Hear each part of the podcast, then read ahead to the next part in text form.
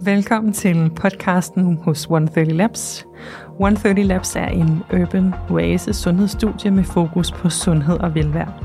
Vi har samlet de mest veldokumenterede tidseffektive behandlinger og biohacks, alle med størst mulig effekt, så du kan nå dine mål så effektivt og hurtigt som muligt. Vi vil løbende invitere eksperter ind, så du kan blive klogere på dit helbred og din sundhed. Velkommen til podcasten 130 Biohacks. Hej og velkommen til 130 Biohacks. Uh, vi har i dag glæden af at byde Omaro velkommen tilbage Tak. uh, i studiet. Uh, Omaro er ekspert i uh, sundhed, men også funktionel medicin, og vel faktisk en af de første biohackers herhjemme, uh, uden, uden at helt at bruge den, det prædikat. Ja, det, fordi, for det var jo helt tilbage i slut 90'erne, start 2000'erne, så der var, det ordet fandtes ikke, altså, men Nej. det var jo i virkeligheden det, jeg gjorde. Også functional medicine, det, da jeg, skulle, jeg har jo været ret syg og skulle spise med Ja. ja. det var egentlig også det, jeg gjorde ved mig selv for at finde ud af, hvad der foregik og blive rask. Men Ja. ja. jeg lærte først, der var et ord, der hed det, eller den term, den, det koncept, nogle år senere. Så Men du tog ansvaret for dit helbred i hvert Yes. fald, Ja. og begyndte at hacke lidt og skrue ja. Ja. på knapperne. fuldstændig. Ja. Øh, men det, som øh, vi gerne vil tale om i dag, og øh, som jeg har glædet mig til at tale med dig om, det er kulde og varme. Yes. Noget så enkelt, og Ja. alligevel ikke. Nej. Hvad er det egentlig, øh, kulde- og varmeterapi kan gøre for os, både krop og sind? Hvad sker der rent fysiologisk? Øh, og hvor Omaro også vil dele sådan lidt mere om, hvad, hvad, er det, hvad er det, det gør for os? Hvorfor gør det godt? Yes. Ja. Ja, øhm, og måske øhm, vi bare skulle starte der, hvad, øh, og, og lidt sådan tabe ind i, øh, den, hvad er egentlig det her med kulde- og varmeterapi? Ja, jamen jeg tror, altså, jeg synes, hvis vi faktisk lige tager et endnu et skridt længere tilbage, så synes jeg, det er noget interessant i det hele den her biohacking, functional medicine, optimeringsverden, at nogle af de bedste hacks, hvis vi overhovedet skal kalde det for hacks, det er i virkeligheden nogle elgamle ting. Altså, øh, så kan man godt gøre det på en meget sådan avanceret teknisk måde, men der er back to, altså nogle af de ting, der er fundamentet for sundhed, det er back to noget old school. Og der betyder varme og kulde noget. Det er jo interessant, hvis man ser på alle mulige gamle sundhedstraditioner, om det er i europæisk øje med, øh, eller andre steder i verden, så har man haft noget med sådan noget kontrastterapi med varme og kulde, altså ja. øhm, både for sundhedens skyld, for vi gør og velværet og vitalitetens skyld, øhm, ikke? og også nogle gange som en del af behandling eller sygdomshåndtering, håndtering af helbredsproblemer. Og det er jo fordi, der, er, der sker jo noget fysiologisk, så det er jo klart, altså både varme og kulde er jo potentielt set nogle ret farlige ting i Ja. længere tid ad gangen, eller i overdosis, hvis man kan kalde det for det. Så det vil sige, at når man udsætter sig selv for tilstrækkeligt meget varme eller tilstrækkeligt meget kulde, så begynder kroppen at skulle tilpasse sig på alle mulige måder. Der er alle mulige fysiologiske processer, vi sætter gang i for at sørge for, at vi kan fungere under de her situationer, at vi kan kompensere, at vi overlever. Ikke? Og, så det, og det vil jo sige, at hvis man gør det ret doseret, så kan man begynde at skubbe til nogle, sådan nogle resiliens, robustheds, reparations, øh, forblive stærk, vital, ung, sund, Ja. få tingene til at fungere optimalt, mekanismer i kroppen. Det er måske den bedste måde at beskrive det på. I virkeligheden så kan man godt tænke på, lidt på sådan varme- og kuldeterapi, når man gør det. Vi skal nok tale om detaljerne, når man gør det korrekt, eller ja. i hvert fald ikke gør det på en hovedløs måde. Det er jo lidt ligesom intervaltræning. For det hvad man gør i Præcis. intervaltræning. Kortvej, så presser du faktisk din krop til noget, den ikke rigtig vil være med på. Ikke? Altså, du mm. løber så hurtigt, laver så mange burpees uden pause, cykler så hurtigt, roer så hurtigt, hvad nu er, så du laver en kæmpe stor ildgæld, ikke? Altså, og fuldstændig overloader din fysiologi muskulært, energiproduktionsmæssigt, muskelfibermæssigt, hjertekredsløb, og får en kæmpe ildgæld og alt muligt andet, og så får du en pause. Og så gør du det nok til, at din krop bliver passende forstyrret, kunne man kalde det for. Altså, så den ligesom Ja, det er lidt det her med at chokke kroppen, ikke? Ja. Altså for at, at det er den her trummerum, nu ja. Gør vi bare, som vi plejer, og, og, og der er sådan lidt øh, ja. Ja. baseline ud af. Men det her med, at du, du ligesom får givet de her choks, ja. Det, det, det kickstarter nogle processer, ikke? Ja, ja, ja, i passende mængde, selvfølgelig. Ja. Altså, ja, ja, Nå, Lige præcis, ja, ja, og det, altså, det er jo virkelig, som du også var inde på til at starte med, både med kulde og varme øh, i passende mængder, og, og virkelig balanceret i forhold til, at det faktisk også er nogle farlige, det, hvis man ja. kan sige det sådan. Det, Ja. ja, det er ikke farligt, når det er kontrolleret øh, med, og dokumenteret, og man ved, hvad man gør, men øh, selvfølgelig er det ikke rart at gå ind i et flammehav, eller ligge for længe i iskoldt vand. Nej, nej, nej, nej. Altså, fordi, så det er jo sådan, fordi vi ved også, altså internt i kroppen, altså vores kropstemperaturen kan jo ikke svinge særlig meget, før der er alle Mhm. mulige ting, der ikke fungerer. Så altså, der er alle mulige biokemiske mekanismer, som der kun helst fungerer bedst omkring de der nogle 37 grader, der er den normale kropstemperatur. Det er jo også derfor bare små udsving i kernetemperaturen har kæmpe stor effekt. Ikke? Altså, hvis du får Ja. feber, den ryger over 41-42, så har du et problem. Øh, ja. Altså ikke bare, hvad det er inden for en infektion, du har, men faktisk, at temperaturen bliver så høj, at der er alle mulige biokemiske processer i kroppen, som der ikke mm. fungerer, som de skal. Så det vil sige, at når man så begynder at kontrollere at udsætte sig selv for kulde og varme, så kroppen for at holde, holde sig i homeostase, så sætter den gang i alle mulige mekanismer, både for at holde kernetemperaturen på plads, men også alle mulige andre mekanismer for at kunne klare sig i en lidt ekstrem situation. Og det er jo mekanismer, som der gør os stærkere og mere robuste, så hvis vi så kan få tændt for dem, uden at belaste for meget med varme mm. eller kulde, så får vi altså glæden. Det er næsten som om kroppen overkompenserer, lidt ligesom intervaltræning, at, mm. at den reagerer. Altså det er som man forestiller sig, at man har nogle responspoint, og man har nogle slitagepoint eller belastningspoint. Øh, Så hvis nu man har 100 point at gøre godt med, men man kun belaster med 50, og så sætter alle 100 spil, så får man plus 50. Præcis. Men hvis man har 100 responspoint og ikke gør noget, Ja. så får du slet ikke nogen af dem i spil. Så selvom du potentielt set har 100 på kontoen, så får du 0. Mm. Ikke? Og så er det klart, at hvis du bruger 100 og trækker 100 fra, så ender du i 0, så det er jo heller ikke, så det er derfor, den der balancegang er ret fin. Ja. Ikke? Og øhm, vi kan jo starte med kulde. Altså, der er jo alle mulige ting, der sker både akut, og så er der ting, der sker på den lange bane. Ja. Især hvis man bliver eksponeret nok for kulde regelmæssigt over tid. Så det er jo klart, noget af det første, der vil ske, når man kommer i kulde, det er, at kroppen tænker, okay, der er faktisk lidt øh, fare på fære, mm, så du tænder faktisk for stressresponsen. Mm. Og det må man sige, det er vel en dårlig idé, men det kommer lidt an på, hvem du er, altså, og, og også fordi vi har en tendens til at sige, at stress er dårligt. Det kan man egentlig ikke sige. Stress, når vi taler om det neurologisk, fysiologisk, hormonelt mm. osv., det kan være godt eller dårligt, alt efter omstændighederne, og vi bliver faktisk også nødt til at nuancere det noget mere. Så det er jo Præcis. rigtigt, at vedvarende, ukontrolleret stress, der bare bliver ved og ved og ved og ved, det er ikke godt. Det bliver man, altså mentalt går det ud over sind og psyke og humør, men det slider også på vores krop og vores fysiologi. Altså, fordi det, der jo sker, hvis man er i en stresstilstand for lang tid, i hvert fald på den måde, hvor det bliver skadeligt, det er, at alt det, der hedder vedligeholdelse og regeneration, det Ja. ryger ud til siden, ikke? og øh, alle mulige fysiologiske mekanismer bliver skubbet over i sådan en kamp- eller krisetilstand. Men det er bare ikke det, der sker, hvis du kunne eksponere fornuftigt. Øhm, og vi skal nok tale om måder og tider senere, mm. ikke? men ikke fordi man har, altså, når man tænker på stressresponsen, så går man det, der hedder sympaticus. Øh, man tænker normalt sympaticus, er det ikke ro? Nej, det er faktisk parasympaticus. Øhm, og i sympaticus, det vil sige, der kommer nervesignaler ud ved det autonome nervesystem, der selvfølgelig sætter gang i alt muligt. Øh, energimobilisering, fedtmobilisering for eksempel, forbrænding osv. Fordi nu er du i en kamptilstand, så du skal have mere energi frigivet, du skal bruge mere energi. Ja. Og det, der også sker i sympaticus rent hormonelt, er, at du vil begynde, og også op i hjernen på hjernekemi, du kan begynde at lave øh, de stresssignalstofferhormoner, der hedder katecholamin, altså dopamin, noradrenalin og adrenalin, og så kan du selvfølgelig også lave kortisol og kortison. Mm. faktisk også noget, der hedder DHEA, som der er nogle stødhormoner. Og kortisol og kortison i overflod non-stop, det er noget skrammel. Det er faktisk, og det, altså lidt bliver, er det dem, der slider os, eller de tilstande, hvor de bliver ved med at være, der slider, det ved vi ikke helt. Det er nok begge dele. Men den anden, de andre stresshormonerne, dopamin, det er jo ikke helt et stresshormon, men det er også et signalstof i hjernen, der gør med fokus, drive, motivation, mm. bevægelse, gøre noget. Og noradrenalin, som der sådan er midtertingene, der faktisk også pepper os op, der giver det, der hedder arousal. Ikke seksuel arousal, men som i Ja. fokus, drive, motivation, gøre noget, være på, kunne holde fokus. Og så er adrenalin selvfølgelig der er helt oppe i toppen. Og det, man, det, det billede, der begynder at vise sig, det er, at når folk de bliver kuldeeksponeret på den rigtige måde, der er alle mulige protokoller at gøre det på, det er, at det er ikke kortisolen, der bliver forhøjet. Det er faktisk dopamin og noradrenalin, der stiger. Og hvis man får en øget mængde af dem, det vil nemlig mere gøre, at man føler sig på, man, føler sig, man får energi, man får drive, man får fokus. Ikke? Med dopaminen, som der...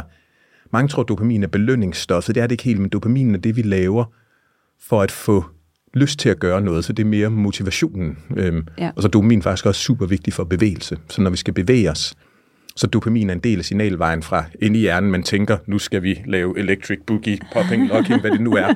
Og så signalerne skal gå fra hjernen og ned igennem lille hjernen og ud igennem rygmarven og ud til muskel, ja. altså musklerne, der til sidst responderer. Der er dopamin ret vigtigt. Øhm, ikke? Så og det er jo også derfor, at rigtig mange oplever, uanset om det så er vinterbadning, eller cryo, eller øh, Kuldekar, eller- kuldekar ja, ja, ja, ja. Øh, hvad det nu kan Ja. være, isbad, at det er, at man får det her både energirush bagefter, men og, også det her glæde. Altså du Ja. får virkelig sådan en øh, Ja. smil på læben og Ja. mere overskud, og, og jeg oplever i høj grad også fokus, som du siger. Altså Ja. jeg, kan, jeg kan overkomme mere, jeg er mere skarp. Ja. Øh, det Men- er ja. meget fascinerende. Og det er jo både det er jo dopamin og noradrenalin, altså der gør mm. det. Og det giver jo god mening, fordi hvis man tænker på i virkeligheden, okay, hvis du kommer ned, altså hvis du er i en kold situation, hvor, du, hvor der er kulde, potentielt set kunne du dø af mm. Hypotermi, altså hvor du bliver for kold, din kernetemperatur falder.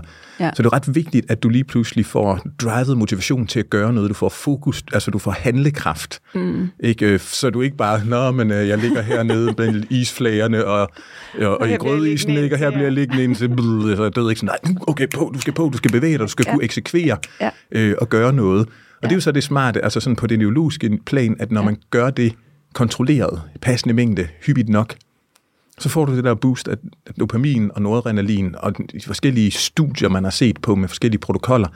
Altså det er alt fra måske 100 til flere hundrede procents øget produktion. Øh, mm. Og man har både set på, altså, hvor man har fået kraftig kuldeeksponering kortvarigt. Man har også set på, hvor man har haft folk i sådan mild kuldeeksponering i minutter, eller små, faktisk også, jeg tror, op til halvanden time, eller sådan mm. noget, bare ved en lidt lavere temperatur.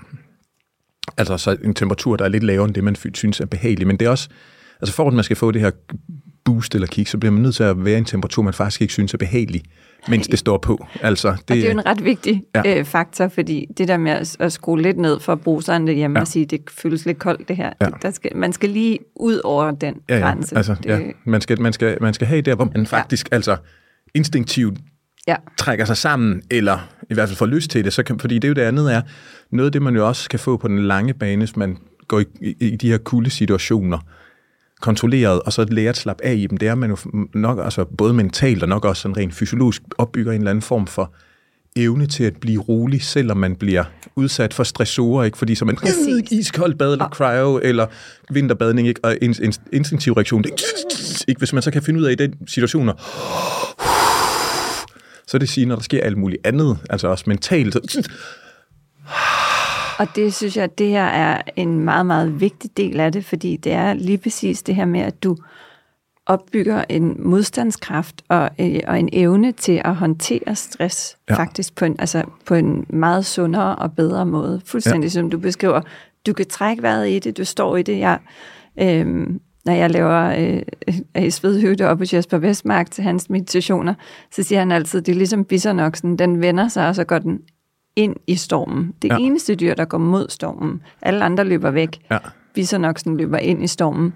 Øh, og det er også den følelse, når du sidder på, i toppen af den der sauna, der bliver 150 grader varm. Ja. Den, der skal du altså virkelig finde noget styrke frem. Ja, ja. Men det der mod til at gå ind i varmen, eller Ja. gå ind i kulden, Ja. og det kan også være nogle gange at gå ind i smerten, Ja. altså øh, at håndtere den på Ja. en sundere måde. ja, jamen det, Og det, det er faktisk, synes jeg, også en, en altså ud over alle de fysiologiske ting, en, en meget, meget vigtig og, og stor fordel ved de her kulde varmeterapier. Fuldst, ja. Og det er jo sikkert, og noget, og det, og noget, noget af det, som vi siger, der sådan er det mentale, der er også nogle fysiologiske ting, der foregår, og så er der, mm. altså, og så er der noget, der bliver rent sind og vende sig til at være noget, der ikke er særligt, egentlig ikke er behageligt, og så finde roen i det. Ja. Altså det gør jo noget ved mindset, men og også man begynder at se på ændringer i produktionen af signalstoffer, fordi det, der så også er interessant, apropos hjernekemi og signalstoffer, det er, at det ser ud som om, når man så kommer ud af det der kulde chok, så kommer der også noget, altså så kommer der måske også noget oxytocin og noget serotonin, så nogle af de signalstoffer, som der er forbundet med noget mere sådan glæde, ro, connection. Ja. Øh, der er også nogle, det er så ikke lige så venålopbygget, men der er noget, der lugter af, at man også måske får en øget produktion af det, der hedder gamma-aminobutyratsyre, GABA, og det er den, det signalstof. Hvad er det? Det er, altså, den nemmeste ja. måde at forklare, hvad det er på. Valium og alle benzodiazepinerne, de er et øh, kluntet forsøg på farmakologisk og efterlignende GABA. Så GABA det er signalstof okay. i hjernen, der ligesom bare Ja. skruer ned. Øh, altså, dopamin og serotonin og noradrenalin, så det tænker vi mere specifikke effekter. Mm. Men GABA det er over det hele, det er bare sådan, det sænker sensitiviteten. Mm. Det er også derfor, man giver folk nok valium. Ja. altså både muskulært og mentalt, ikke? Blup, men, Ja. øhm, så, så, ikke- og det vil vi gerne, eller i hvert fald evnen til at lave GABA, når vi har behov for det, øh, ikke? at det ser det også ud til, at det, det bliver påvirket. Så er det også det, når man så kommer ud af det der, eller varme, så bagefter man bliver helt rolig, så man faktisk, altså lidt, så man går i, i, i parasympaticus bagefter. Øh, Fuldstændig. ikke? Så, så, så, så den kortvarige chok, det kortvarige chok eller ubehag faktisk giver en tilstand af ro bagefter. Altså, ja. ikke, øh, og det tænker jeg, så der må også være noget med, at det må ligesom, bare det med at være i den der tilstand, der, hvor fysiologisk er det faktisk, at der er nogle urprimale mekanismer i hjernen, der tænker farligt, og så ud mm. fra det. I forhold til stress, det er der en af de ting, som mm, jeg formoder, der sker, det er jo, at når man gør det, så vores nervesystem og hjerne og sind ligesom siger, okay, jeg har faktisk prøvet noget, der var rigtig farligt, selvom det ikke blev rigtig farligt, mm. altså kuldeeksponering eller varmeeksponering. Mm. Øh, og så bagefter, og det var safe og sådan noget, ikke? Så noget af alt det andet, det er et eller andet med noget job og arbejde og sådan noget. Altså, det er ikke, det, det, det, det, jeg skal nok klare det. ja, ja, det, det er ikke fucking ikke rigtig farligt, fordi ja. jeg var så i kulde, det kunne man jo teknisk ja. set dø af. Det vidste godt, det gør du ikke, fordi du kan ja. bare hoppe ud af brusebadet, eller op af ja. grødisen, eller ud af cryotuben, eller ja. øh, kuldekarret med isterninger hvad det nu er, ikke? Men så, så der, altså, der sker nok også et eller andet der, vil jeg formode på, at man, altså ja. andre ting, fordi det er en af de ting, man kan se i noget forskning på sådan noget kuldeeksponering, det er også, at folks, når man tænker på stress i sådan et psykologisk perspektiv, og så mm. bruger validerede skemaer, at så er der faktisk noget, øh, altså som om, at deres basale stressniveau ligger lavere, Præcis. Og når de bliver udsat for stressorer, så er de bedre til at stå i dem og komme hurtigere tilbage. Der skal mere til, før de mentalt ligesom ja. ryger derop, hvor det går fra, at man er på og alert til, ja. man bliver småparanoid, og det bliver ubehageligt. Ikke? Altså, så, man, så man får noget med der. Der er i hvert fald... Ja, altså, og det, altså, det er super interessant. Vi har mange kunder, der kommer, og det er stress i særdeleshed, ja. men faktisk også angst. Ja. Og, og virkelig altså, oplever en kæmpe positiv effekt ja. af cryoterapien. Ja.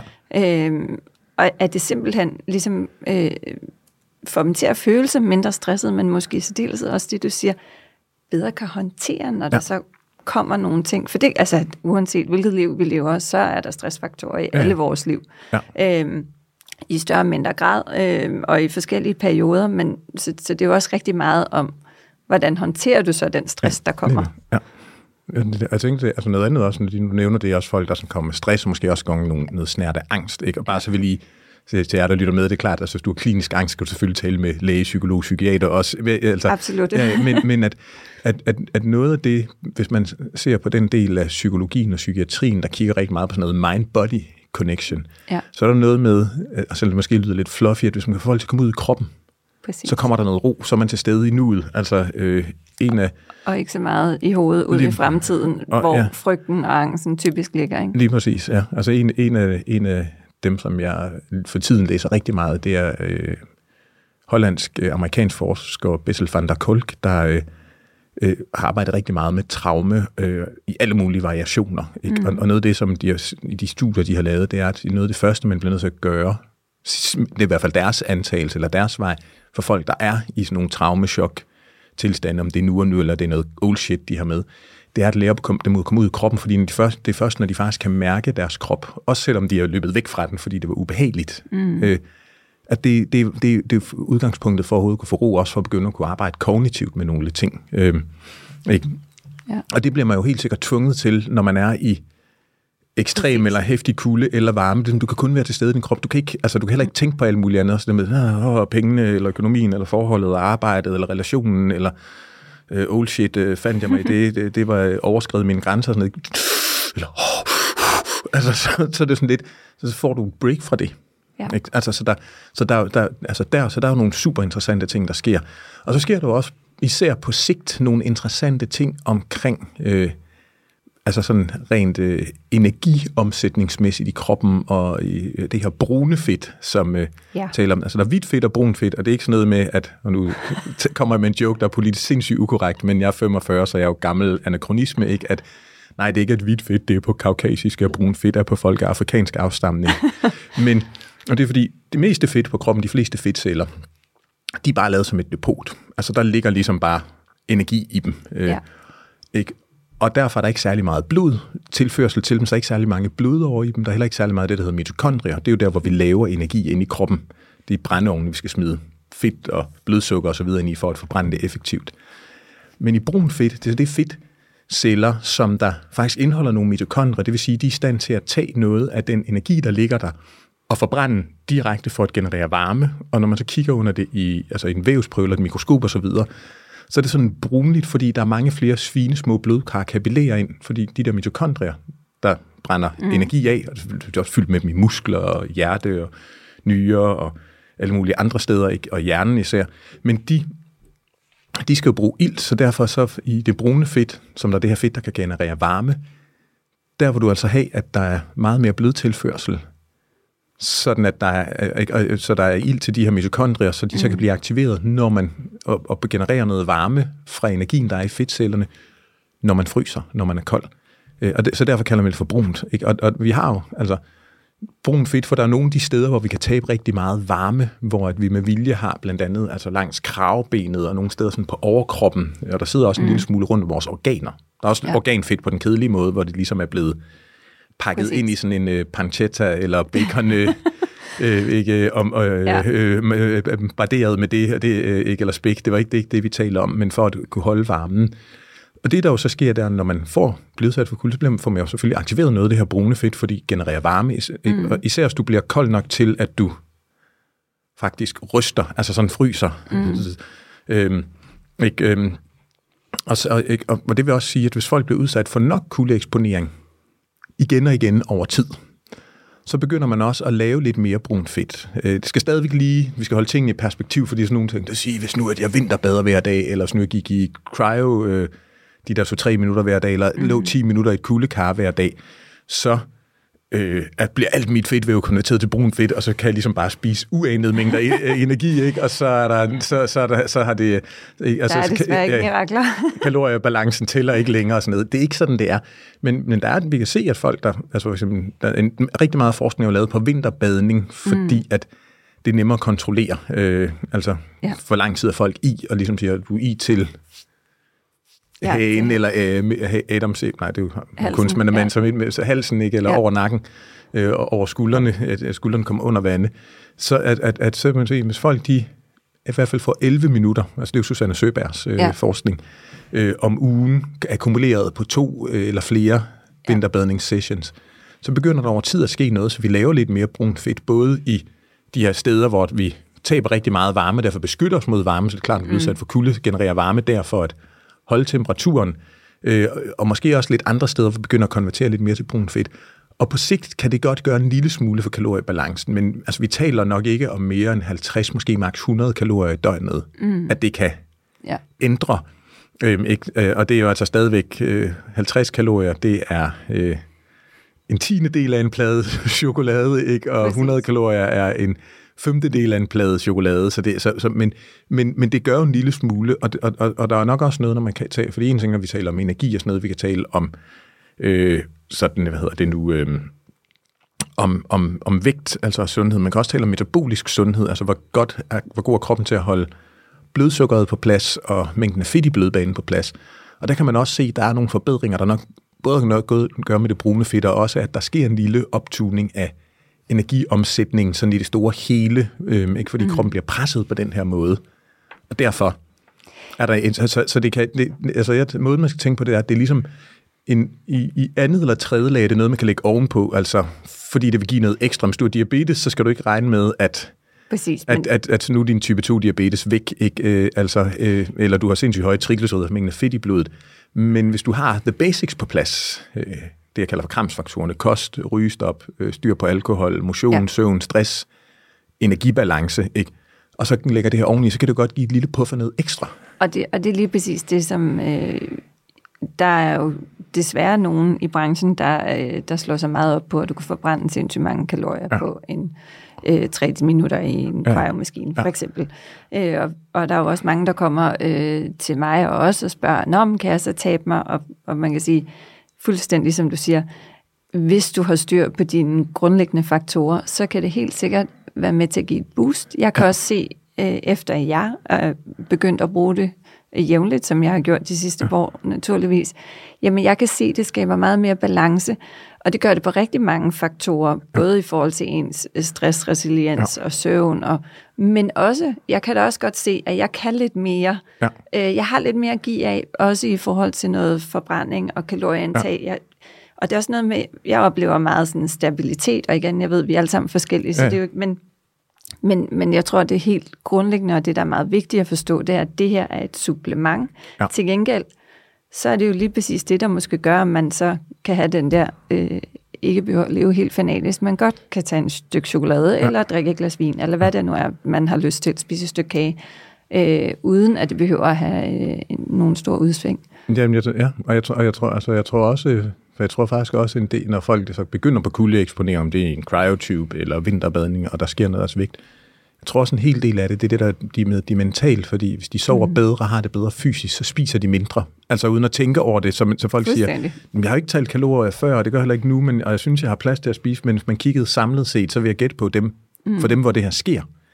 At det er fordi, hov, altså man faktisk tracket alt, hvad de spiste over syv dage og drak, så vil det være noget mindre, fordi de har Altså, det, altså øh, øh, har det bedre, bedre og sådan noget, så det, men det er jo igen det der, der er nogle ting, nogle, nogle af de ting, vi taler om kulde eller varme, altså at det, der er noget af det, der er rent fysiologisk, og så er der noget af det, der er noget mere også noget psykologisk velvære, Præcis. som der så afsted kommer en alt mulig anden adfærd ubevidst, at man gør noget, eller holder op med at gøre noget. Ikke? Altså, og, Men det er jo også, at for mig er kulde blevet sådan et, det er jo blevet et, et energiværktøj. Ja. Så hvis jeg vågner en morgen og kan mærke, at min energi er rigtig lav, ja. øh, og jeg er træt, og så går jeg ned og tager en cryo, og hvis ja. jeg ikke er nede en cryo, så går jeg ud og vinterbader. Altså, ja. øh, men jeg bruger det også om eftermiddagen nogle gange. Hvis jeg har haft en virkelig lang dag, og kan mærke, nu har jeg altså stadigvæk et par krævende møder, ja. eller jeg skal hjem og være på og være ja. noget for min søn, og ja. har ikke lyst til at komme hjem som sådan en helt træt ja. øh, version af mig selv, jamen så giver det det energiboost. Og så behøver jeg jo ikke sidde og spise et stykke kage for at få den der øh, nej, nej. Nej. kortvarige energiboost, som, eller øh, chokolader, eller hvad ja, folk ja. nu end snakker og ja. fylder sig med. Men det er jo tit der, hvor at, at der oplever jeg, at det er jo ikke sådan, fordi det er noget, jeg tænker over, men Nej. jeg kan sagtens se, at det gør en kæmpe forskel, og det gør, at jeg ikke får de der usunde øh, vaner, som ja. jo er tit af dem, der gør, at folk faktisk kæmper lidt med, med deres vægt, eller ja. Ja. Ja. Øh, synes, det er svært at opnå det vægttab, ja. eller hvad de nu, ja. få den stabilitet i deres vægt, de gerne vil have. Ja, altså jeg vil sige, for det andet i forhold til også til kulde, øh, altså som, øh, som jeg har set, øh, især fra en del af mine klienter, en til en, og i forløb, og på min uddannelse osv., det er, nogle gange så finder de ud af, at deres koffeinforbrug slet ikke behøver at være så højt, fordi de bruger kulde fornuftigt. Mm. Så i mhm. stedet for, at de tænker, at jeg skal faktisk have en triple espresso om morgenen, så de ja. slutter deres øh, morgenbad med to-tre minutter under den kolde bruser, så har de en energi, øh, altså, og som nogle gange siger, er mere behagelig, ikke? Eller altså også nogle klienter, så hvis det er sådan, om, om, lige præcis efter arbejdsdagen, når de skal hjem til familien, og tænker, at jeg skal simpelthen have noget koffein, eller koffein plus sukker, fordi jeg er helt tværet ud, og nu skal jeg hjem og være noget for kone, mand, børn, øh, mm. forældre, hvem det nu er. Men, ikke? Og så øh, at de simpelthen siger, at hvis de har mulighed for at gå på, altså der er bad på arbejde, så tager de et koldt bad, eller hvis de kan springe i noget koldt vand, altså øh, på vej mm. hjem fra arbejde, eller også når de kommer hjem, så simpelthen, øh, fordi så har de den der energi, som der er ja. behagelig, i stedet for at de skal have et fix. Altså det, har faktisk lige nu, det, jeg har nogle 12 ugers forløb øh, fra Rest på 12 uger, og der er et hold, der lige blevet færdigt, hvor det var med fokus på velfærdssygdom, og der var en af deltagerne, som der havde et blodtryk, som der var for højt, og ja. skulle medicineres ret aggressivt for det.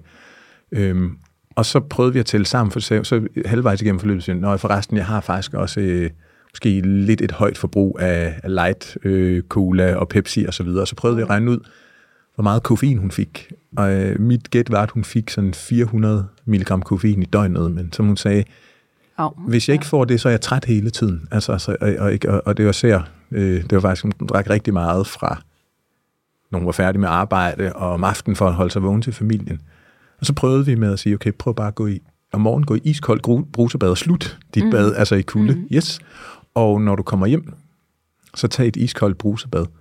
Og det gjorde, at vi kunne få hende ned på en meget lavere mængde koffein, og det gjorde så, at hendes blodtryk blev så meget lavere, mm. så vi kunne få en, noget blodtrykssænkende medicin, som der gav hende nogle andre bivirkninger, fordi hun havde måtte være på beta-blokkere, mm. som der så gør, det, det gør, at man får svært ved at få pulsen op, så hun vil gerne træne mere, men det kunne hun ikke, fordi at hendes hjerte vil slet ikke komme op i det tempo, det skulle, når hun trænede, selvom det manglede i forhold til blodtrykket og sundheden osv. Så, videre. mm. så der brugte hun kulde ja. til, til at få energi som erstatning for noget koffein, som der gav noget energi, men også lavede ravage på hendes blodsukker og krævede noget medicin, som der så gjorde, at hun ikke kunne lave den træning, der var rigtig godt for hendes hjerte og kredsløb. Altså, mm. det var fandme interessant. Altså, og det er jo i virkeligheden igen tilbage til noget old school, der bliver brugt super high-tech. Altså. Ja, ikke? Så, så det er der. Super og så, interessant. Og så, og så for det andet selvfølgelig også med kulde, der er interessant. og, og det ved jeg også, at øh, altså for 130 Labs, at I har en del klienter, der oplever, det er jo, at der er noget med noget, nogle gange, som er kroniske smertetilstande, inflammatoriske tilstande, så sker der, så er der folk, der oplever, at det lindrer øh, ja. smerten, eller også nogle gange mindsker noget inflammationen, øh, som selvfølgelig kommer i tilbage igen. Ikke? Og, og der er jo også, fordi der er nogle mekanismer med det der kuldeeksponering. Altså, der er jo helt sikkert også med, i forhold til smerteperceptionen, jamen vi ved faktisk, at øh, noradrenalin og adrenalin delvist mm, canceler oplevelsen af smerte, hvis man kan bruge det ord, fordi det er nogle af de hormoner eller signalstoffer, der også i andre gør med at være på. Så det er det, du... Mm. Og det er, du skal være i en performance-tilstand til med, så du har, oh, har du lidt ondt ja, i foden, det, prøver du ved at løbe væk fra en sabeltiger, ja. ignore that shit. øh, ikke? Altså, men Præcis. også produktion af endorfiner og sådan noget, så, man, så igen med den der kontrollerede mm. kuldeeksponering kan, øh, altså kan trigge øh, nogle tilpasningsmekanismer i kroppen, også endorfiner, fordi det er ubehageligt mm. altså at være i det, men så bagefter. Ikke? Så det kunne gøre noget. Og selvfølgelig også, at kortvarigt, når man får kulde, så, altså øh, også hvis man, øh, der hvor man får kulden, så er der øh, altså blodkars der trækker sig sammen, og hvis man har kronisk inflammation, så kan det godt hjælpe, fordi det, man får karne til at trække sig sammen, og faktisk mindsker blodgennemstrømningen lidt, gør, at der ikke kommer så mange hvide blodlemmer ind. Så der er en tilstand, hvor tropperne og hæren og generalerne, generalinderne, de er for sure, så nu mm. bobler og syder brænder det i knæet eller i albuen, eller hvor det nu er. Så kan det være smart midlertid at sige, Jamen, I, kan, I kan bare ikke komme ind. Altså, det er lidt ligesom uh, i, i, i Ukraine lige nu, ikke? Ukraine sagde, om hvordan uh, beskytter vi Kiev og nogle af de andre byer, vi sørger bare for, at russerne ikke kan køre. Ja. Kan, de kan ikke få deres materiale ind. Det kan godt være, at de har en, en 60 ja. km lang konvoj med alt muligt, men den kommer ingen steder, så derfor kan de ikke rigtig lave ravage. Ja. Ikke? Så der er, nogle, altså, der er nogle effekter der, og der er nok også igen, fordi der er den her påvirkning af stressresponsen, nogle helt kropslige effekter, fordi vores stresssystem og vores immunforsvar, der er super meget overlap eller crosstalk. Mm. Øh, så generelt kan man se, at hvis folk er konstant er i sympatikus, altså stresstilstand, og ikke nok i parasympatikus, det har en tendens til at give en immunrespons, hvor man får det værste fra alle verdener. Det vil sige, at ens innate immunrespons, altså evnen til at i overflader, mm. hud, slimhinder, stop sådan noget forkølelse, øh, helbetændelse, influenza, luftvejsinfektion, om de virale, eller mm bakterielle og så videre, ikke? den bliver svækket. Ja. øh, og så, men til gengæld så, øh, altså vedvarende inflammation, hvor er det immunforsvaret, med, der er undtagelsestilstand, krig og krig og krig og sådan noget. Og, ikke? og sådan, hver gang der er nogen, der fremme, skyd de der røvhuller, i stedet for at tænke, Oh, ja, hvem var det? Fordi, ja, hvem var det? Du, du, du kan godt være fremmed, så ude ved tolerance, du kan også være nogen, der var fremmed, der var super gode. Mm. Det ser ud til at blive mindsket, så man altså får ringere tolerance, og derfor reagerer, eller bliver ved med at reagere, også bliver dårligere til det, der hedder resolution. Det er et afslutte. Altså, det er meget fint immunforsvaret, mm. og kroppen nogle gange siger, undtagelsestilstand, kamp, krig, der er nogen, der skal dø, vi skal men temperaturen den skal også ud af den tilstand igen. Den, lige præcis, den skal ja. afsluttes, øh, altså resolutionen. Ja. Øh, og der, der er alle mulige ting, der kan forværre, altså gøre, at man ikke rigtig kan få resolution, med også nogle ting, der forbedrer det. Og man får det her skift, og også kommer mere i parasympatikus, som man så gør som den her modpol, når man kontrolleret kunne eksponere sig, så vil man altså også få, at, at, at når man er i parasympatikus, det skaber nogle rammer, fordi der er al den her kommunikation frem og tilbage mellem immunforsvaret og vores hormonelle systemer, nervesystemer, neurologisk. At få et immunforsvar, der også er lidt, om det er roligt, så vi tager lige og genovervejer, skal vi skyde derhen, skal vi angribe dem, der er de nu også farlige? Mm skal vi blive ved med at reagere på det der? Så kan det også få det, åh, oh, mere roligt. Ikke? Altså, man er jo begyndt at se ved autoimmunsygdommene, altså det gigtsygdomme og så videre, at der er nogle links mellem stress over belastning over tid, mm. også folk, der oplever traumer, og så er et problem, fordi når så hele sympatikus kører, så får man også øh, skubbet til produktionen af et immunsignalstof, der hedder interleukin 17. Og interleukin 17, det er det, der sætter gang i alle de funktioner eller celletyper i immunforsvaret, der bedst kan beskrives som PET eller FBI. Så det er dem, der farer rundt ind i kroppen selv og leder efter dissidenter og mm. farlige ting. Og det er skidesmart i cancerøje med, ikke? Og de der celler, de ser sgu lidt mærkeligt ud. Mm. Nak dem. Godt, vi tog nogle cancerceller før de nød, hvis de var ja. cancerceller. Men problemet er, så bliver risikoen for fejlrespons på eget væv også højere. Altså, så man begynder... Selvfølgelig. Ja. Det var, det var Moster Erne. Nej, det var Osama Bin Laden. Ja, det siger vi bare ikke. Altså, ja. øhm, og det er jo så klart, hvis man så, hvad man end man bruger redskab, om det er åndedrætsøvelser, om det er kognitiv terapi, tai chi, qigong, meditation, mindfulness, kulde, varme, mm. eksponering, vekslen frem og tilbage. Ja. Så man får noget af den der stressrespons sænket. Mm. Så kan man også nogle gange være med til at sænke nogle af de signaler, der bliver ved med at skubbe til den her løbske fejlagtige immunrespons rettet mod kroppens egne væv. Præcis. Ikke? Altså, så der er jo også noget Ja, og det, Super interessant det idé. ser vi jo, og det ligger der også lige præcis på GIG for eksempel, ligger der en del kliniske studier øh, omkring brugen af, af cryoterapi. Øh, men igen, som du også selv er inde på, det er jo selvfølgelig også nogle mere sådan intensive forløb, hvor du virkelig går ind så og, og chokker kroppen for at ja, i- kickstarte de her Øh, processer, som du ja. lige har beskrevet. Ja. Øhm, men jo så faktisk også oplever vi, at vi kan se på mange patienter, der er den der sådan instant gratification i, Ja. at din smerte nedsættes, din mobilitet øges, Ja. men, men også over tid, hvis yes. du så arbejder med det kontinuerligt, øh, måske ikke kan, kan eliminere, men du kan i hvert fald nedsætte øh, noget af den her inflammation, Lige øh, ja. som, som skaber for eksempel din, den gigttilstand, du har ja. i kroppen. ja. Øh, Men og det, og det, er sådan, det er den ene del af det, men så er der også den lokale, så er det det her med, at, du har overbelastet dit knæ, eller ja. tennisalbue, hvor du også kan se nogle Ja. rigtig store effekter i, simpelthen bare gå ind øh, helt lokalt, skabe det her kuldechok på det område, Ja. som på, i- ja, altså jo et eller andet sted igen går ind og skaber den her antiinflammatoriske respons, som gør, at, øh, Ja. ja. at man kan komme hurtigere af med, øh, ja. Øh, med den skade eller den inflammationstilstand, end hvis man bare lå med en forvredet ankel derhjemme øh, i Ja. 10 dage i, øh, på sofaen, så kan Ja. man altså måske reducere det, i hvert fald med, med ja, men, ja. markant. Ja, ja, men det er det. Og det er, fordi jeg ved, at for Susanne Søbergs forskning, det er mm. lavet på vinterbadning, der, altså der er man også, når man har målt på nogle af de inflammatoriske markører, interleukin 6, tumornekrosefaktor alfa, også, man har målt interleukin 1A og B, mm. at de faktisk falder ja. Lidt. I, s- og, og, og effekten af, altså folk, der har dem, hvor de ligger forhøjet øh, eller højt i normalområdet, der er større effekt end dem, hvor de allerede ligger rigtig fint. Men sådan. Ja. er det jo med mange ting, at Ja.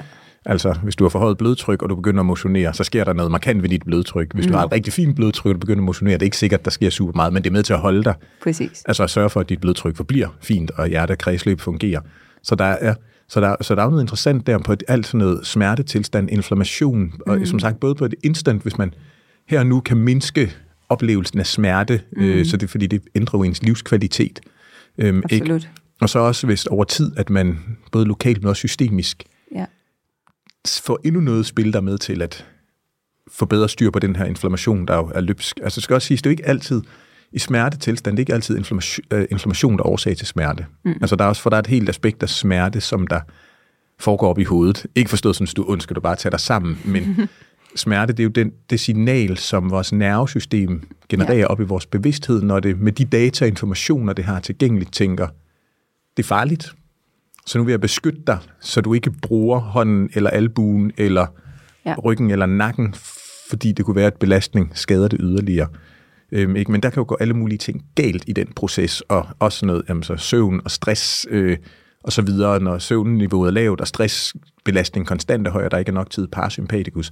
Så alle de indtryk, der kommer ind, både rent sensoriske, men også, altså man kigger på det og tænker, åh oh, nej, og fingrene er hævet, eller der var, de sagde på scanningen, eller mm. røntgen, eller ultralyden, det så dårligt ud så er man allerede i 12 ting i et faremoment og defensivt, så det så yderligere bidrager til Ja. perceptionen af, at det her det skal tolkes som smerte. Mm. Så hvis man så kan få noget, hvor man giver ned, for det der også sker med kulde, er også, at man kortvarigt, faktisk, hvis man gør tingene kolde nok, kortvarigt, mindsker alle sansesignalerne, der kommer ind. Så jeg tænker også nogle gange, folk, der har smerter steder, så man kortvarigt som den slukker for, Du dulmer jo simpelthen Ja. ja. nervespidserne, og, Ja. og som du siger, egentlig Ja. opfattelsesevnen, øh, eller ja, Ja. responsen i at føle smerte, ikke? Ja, og så får hjernen lige en ja. Ja. pause fra nogle signaler eller input ind, som der siger, hernede er der noget, der ikke er normalt, det skal du forholde dig til, øh, altså, Ja. og som den kunne forholde sig til, vil sige, om det skal være smerte, og så også smerte, der er ligesom og er jo- forhindrende eller hæmmende og blokerende. Præcis, og det er jo interessant, øh, fordi det er jo lidt, altså i gamle dage, så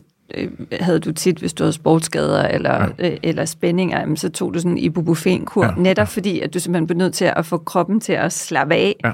så den kunne hele. Øh, Ja. ja. Fordi hvis du bliver, hele tiden går og spænder mere og Ja. mere op omkring det her område, så er det klart, så forsvinder det ikke, så bliver det værre. Ja. Og det altså, så en meget sundere måde at gøre det på, øh, kvæg kulde, men, men jo faktisk det der med, som du siger, lige give en pause, Yes, kort, ja. kroppen kan trække vejret og øh, slappe af omkring det område. Ja. Og det hjælper ja. med en mere positiv healingsproces, ikke? Det kan det, ja. Og så fordi en ting, der så er vigtigt at forstå i forhold til kulde- og healingsprocesser, det er jo, at det er igen det der kortvarig eksponering, fordi mm. man er jo begyndt i fysioterapien at, rehabilitering og gå væk fra, at hvis du har en skade, altså mm. forstuet, vrikket om eller sådan noget, altså skal det bare ises fuldstændig til, fordi Ja. balancen er også, at hvis du hæmmer blodgennemstrømning for lang tid, så stopper du helingsprocessen. Det kan godt være, at du stopper noget, at det hæver op, og det Ja. gør ondt og sådan noget, men, og også stopper noget inflammation, men faktisk er inflammation en del af forudsætningen for heling. Altså hvis du har Ja. noget væv, der er bela- overbelastet, eller slidt eller ødelagt, så er du først hvide blødelemmer, der skal rykke ind og clear the old damaged shit. Mm. Og så bagefter skal ingeniørtropperne rykke ind, men det kan de altså først, når øh, antiterrorpatruljen, de røde kanter har for terrorister.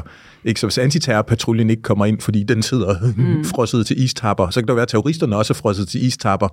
Ja. Jamen, så kan du heller ikke komme ind til helingen. Men det er jo der, hvor det der, altså kortvarig eksponering, Præcis. gør noget, og så også det i forhold til blodgennemstrømning, så man får kortvarig kuldeeksponering, så bagefter så kompenserer man jo ved at Ja. få meget mere, altså få øge sin blodgennemstrømning, som man, som man jo også gerne vil have til de her Ja. steder og væv. Ikke? Altså, så der, der er også der er jo nogle interessante aspekter, især når man, hvis man begynder at lægge det her oven i alt muligt andet. Altså, så man siger, "Nå, men har du også, spiser du så, for, så godt, som du nu kan, ikke under omstændighederne, får du mere søvn, altså, hvor, hvor der kan altså, kuldeeksponering på rette manier jo gøre ret meget. Mm. Øh, altså, jeg, jeg kan i hvert fald, det er ret interessant for mig selv, jeg kan se på Total Gadget Boy selvfølgelig, øh, som måler alt muligt. Jeg kan se, at min HRV, min hjerterate-variation, mm. en af de ting, som der gør, at min HRV den er højere, det er de dage, hvor jeg har fået kuldeeksponering. Om det er at hoppe i en cryotube, om det er vinterbadning, eller om det er at tage, øh, øh, altså Ja. i min brusebad om morgenen efter morgentræning og morgenåndedrætsøvelser og meditation Ja. med to minutter, eller, eller den protokol, jeg bruger, så jeg i brusebad, det er, mm. at jeg faktisk tager to minutter, og så øh, iskoldt bad, og så øh, børster tænder, og så når jeg lige har fået varme, så tager jeg to minutter til, altså fordi Ja. for at, at tvinge kroppen til to gange at skulle varme sig selv op, fordi måske nogle, altså både på adrenalin, og, eller noradrenalin og dopamin, og måske også på den her, på den lange bane, tune din energiomsætning og forbrænding en lille smule op og brun fedt. Altså, jo flere ja. gange du får din krop gjort så kold, at du faktisk ryster og, skal, og så sørger for, at du skal varme dig selv op, så det er en anden ting. Altså hvis man gerne vil have den maksimale sådan, stimulerende effekt på Præcis. Energi, både mentalt, måske også fysiologisk, så skal man jo ende i kulde. Øh, Meget altså, vigtigt. ja, altså til, fordi hvis du, til gengæld, så kan man også, det kan man jo også bruge strategisk, fordi hvis du får kulde, og så ender i varme, så bliver du fuldstændig rolig bagefter. Så det jeg også gør, eller også Ja. anbefaler mange af mine klienter og kursister og elever og så videre, i forhold til om, at skulle slappe af om aftenen, hvis, de, altså, hvis man skal ja. bruge varme kulde eventuelt, jamen så tag et iskoldt bad, og så gå i den varme bruser bagefter, eller et Ja. ja. varmt karbad, så du får det der skift fra kulde til varme, fordi så ender du fuldstændig i parasympatikus. Ja. Altså, så bliver man helt... Øh, Så sover du godt. ja, så sover man virkelig godt. Ikke? Øhm, Ja. Så der er også der er noget med rækkefølgen, der, Og der det er det, der, og, og den betyder rigtig meget, og ja. det er ret interessant, for jeg tror for mange mennesker, især vinterbedre, der er det ligesom, så slutter man i varmen, ja. Ja. og så, øh, så har man det dejlige kroppen ja. bagefter, men, men der er jo, det er nogle andre processer, som du er inde på, du, ja. Du så ender op med, altså det, du nedsætter jo, kan man sige, noget af den langsigtede effekt af, ja. Af kulden, hvis du går ind og udligner det. Øh, Ja, eller det ved jeg, for jeg tror på vinter, altså for vinterbadning, fordi altså om du tager kulde, varme, kulde, varme, kulde, Ja. varme, det er tre døb, øh, øh, eller om du tager var, altså kulde, ja. varme, kulde, varme, kulde. Jeg tror, på den, altså den langsigtede effekt med den der tilpasning, der, du, du får nok det maksimale udbytte, altså Ja. ved at ende i kulde, men det er måske mere på den korte vej, altså hvad, Ja. for at få øh, øh, energi resten af dagen, hvad er det, du gerne vil resten af dagen? Du vil gerne være helt rolig og blød bamse, og det kan jo også være nødvendigt, altså på en lørdag eller en søndag, Ja, ja, som ikke skal lave noget, ah. Ja. eller har du en dag, hvor du skal være på, og du skal performe, Præcis. og du skal have en energizer, som der ikke er koffein i ublu mængder, koffein i passende Eller mængder, glimrende, ikke? eller, Ja. ja. eller øh, pick me up på sukker, eller hvad det nu er, man skal have.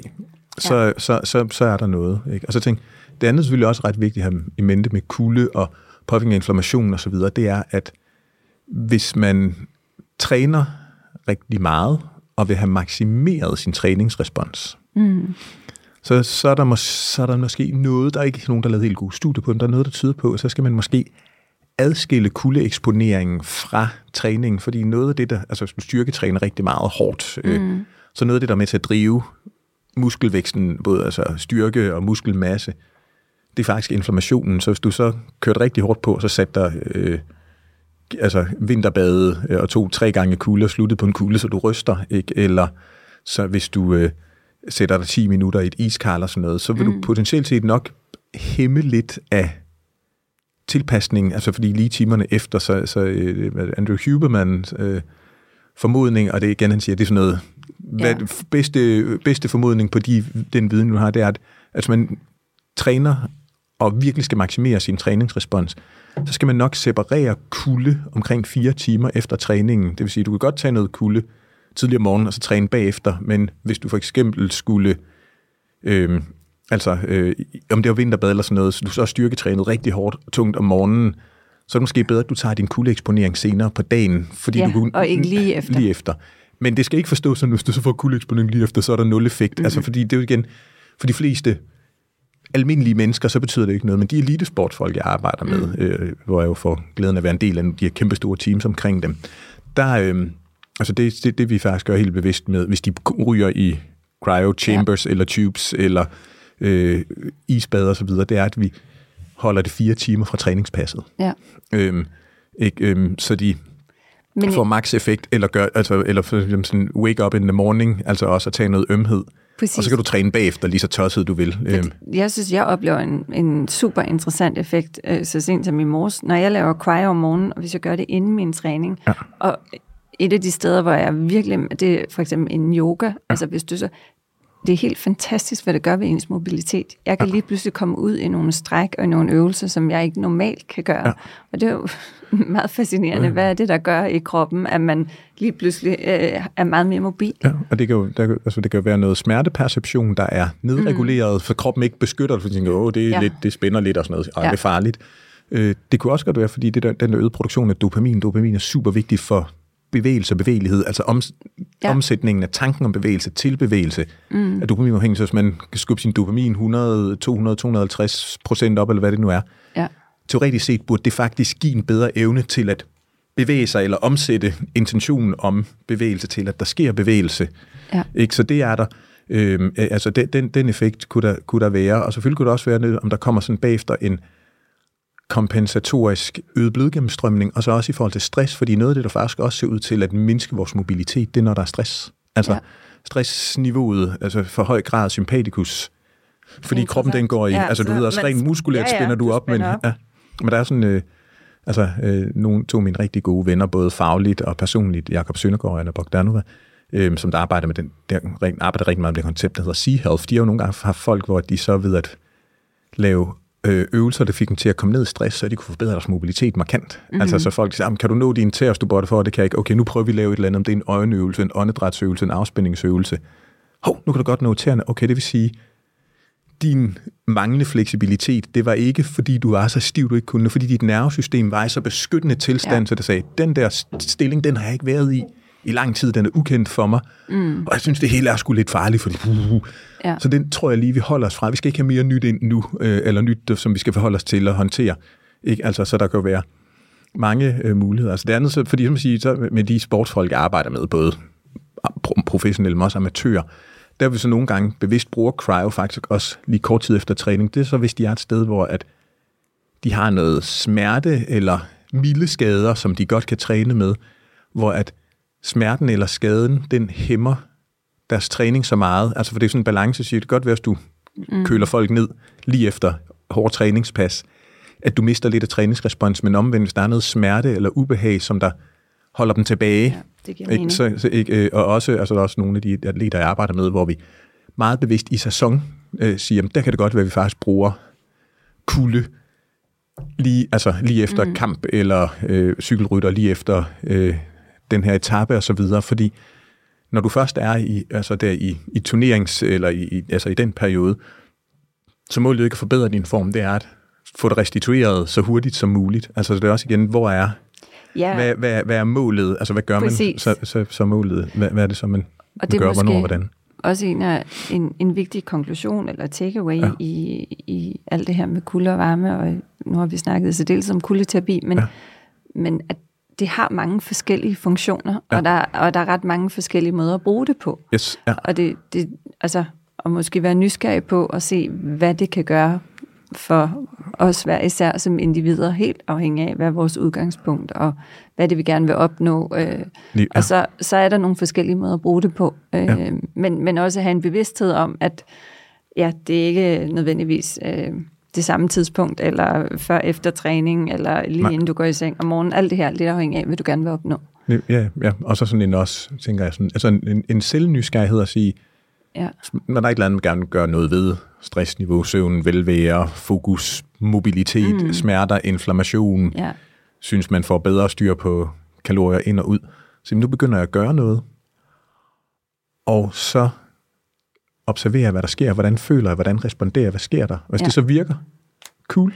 præcis. Og hvis det ikke virker, okay, så skal du enten gøre det her på en anden måde, eller måske er det slet ikke der, hvor, altså, at ja, der er noget at komme eller efter. det skal kombineres, fordi ja. det, det har også været, øh, synes jeg, er en sindssygt interessant ting, fordi et er, hvad de, altså, hvad cryo for eksempel gør alene, eller vinterbadning, men hvad sker der så, når du kombinerer det med sauna, Ja. ja. eller med lysterapi, Ja. ja. eller med kompressionsterapi, hvis det for Ja. eksempel er for restitution efter hård ja. træning osv. Ja. Og der er jo sindssygt mange øh, spændende, øh, kan man sige, komplementære præcis, ja. mekanismer i det. Ja. Og det tænker jeg, det, det kan vi lave en hel øh, podcast om i sig selv. Ja, det kan vi, ja. Altså, jeg Øh. ved ikke, jeg ved ikke, om vi virkelig også skal have en separat en, der er meget mere varmefokuseret. For Det nu er sådan jeg. nævnt nærmest lidt i flæng, ikke? men også tidsmæssigt, ellers bliver det en meget, meget Ja. lang episode. Det, det Ikke? tror jeg Altså, må fordi- være konklusionen. Vi, Ja. vi, laver, øh, vi kommer stærkt tilbage på at dykke lidt mere ned i varmedelen. Ja, for- men, men lige på falderæbet, ja. Omar, nu nævnte du lidt før med, med kuldebade, men, men det kunne være sjovt. Hvordan bruger du kuldeterapi i din dagligdag? Jamen, jeg bruger, altså, det er klart, om helt fast, når det er morgen, Ja, så, så får jeg kulde, og det er enten øh, iskoldt bad, ja, eller om vinteren, så øh, øh, alt efter den er uden, så skal jeg være min morgentræning simpelthen udenfor, bare i øh, hue ja. Ja. og vanter og shorts og, og, og noget fodtøj.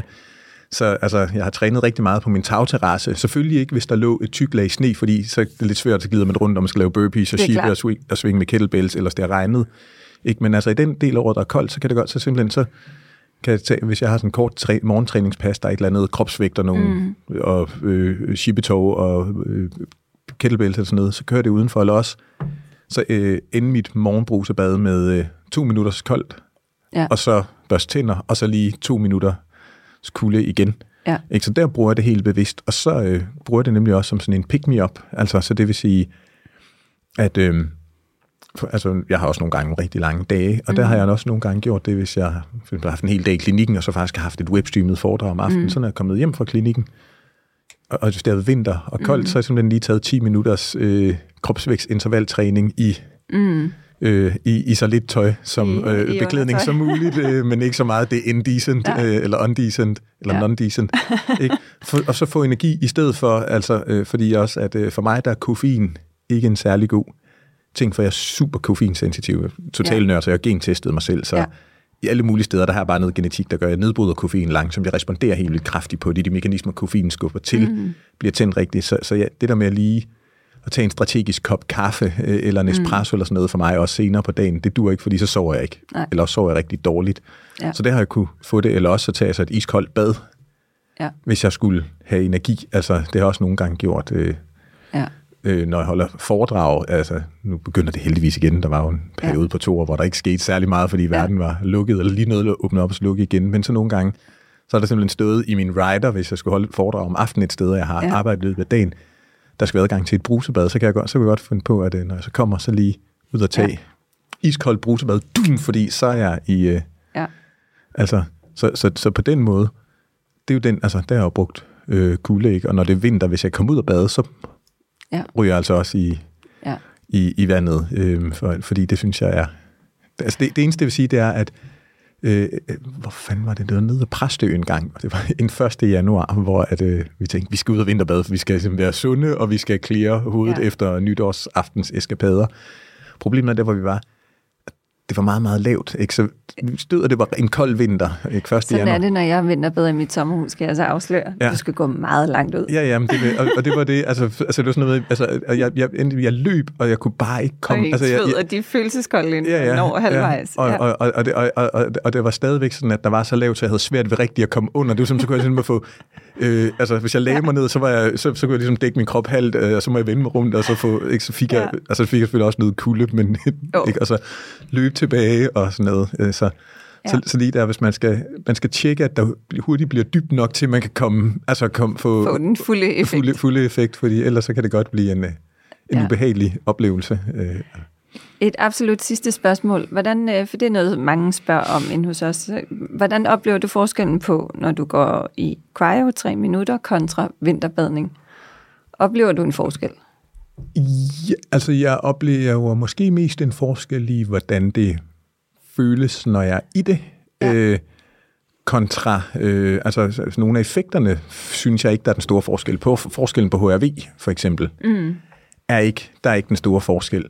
Øh, men jeg synes faktisk, at selve, altså det vinterbadning eller i et kuldekar, det er mere ubehageligt i momentet. Mm. Øh, altså, og så er der sådan en som mand, altså mine testikler, de hopper rigtig højt op, de ryger nærmest øh, op over navlen ja. i kulde, altså et, i kar med is, øh, ja. vand og isterning eller vinterbadning. Det når de ikke helt i cryo, altså selvom det, det er jo så også, det er jo koldere, men det, altså, det er kortere tid og på en anden måde.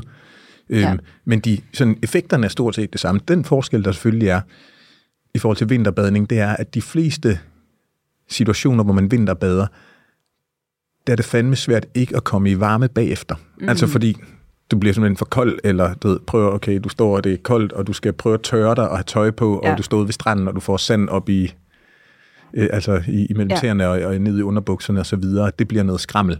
Så der, øh, altså så nogle gange, hvis jeg, hvis jeg skal have kulde, hvor jeg skal ende med kulde, så er det jo nemmere med cryo øh, eller et, altså et iskoldt brusebad. Øh, men man går ikke i et iskoldt brusebad efter man, hvis man har mulighed for at bade, efter man er ude og vinterbade ved vandet. Nej. Så der er nogle gange, så er det jo nemmere, hvis man skal have ende på kulde, så er det nemmere i cryo eller med altså brusebad derhjemme. Ja. Jamen, fantastisk. Tak. Ja. Jamen det, det var en fornøjelse at have besøg af dig igen. Og øh, så kan jeg sige, at det bliver på gensyn, fordi vi har vist i hvert fald lidt om varme, vi skal tale om. Ja, for vi har slet ikke noget at snakke om heat shock proteins Nej, og, og alt muligt andet, og finsk saunaforskning. Og... Der er nemlig nogle rigtig interessante ja. findings der også. Ja. Men øh, det kommer vi stærkt tilbage med. Yes. Tusind tak, fordi I lyttede med. Tak for i dag.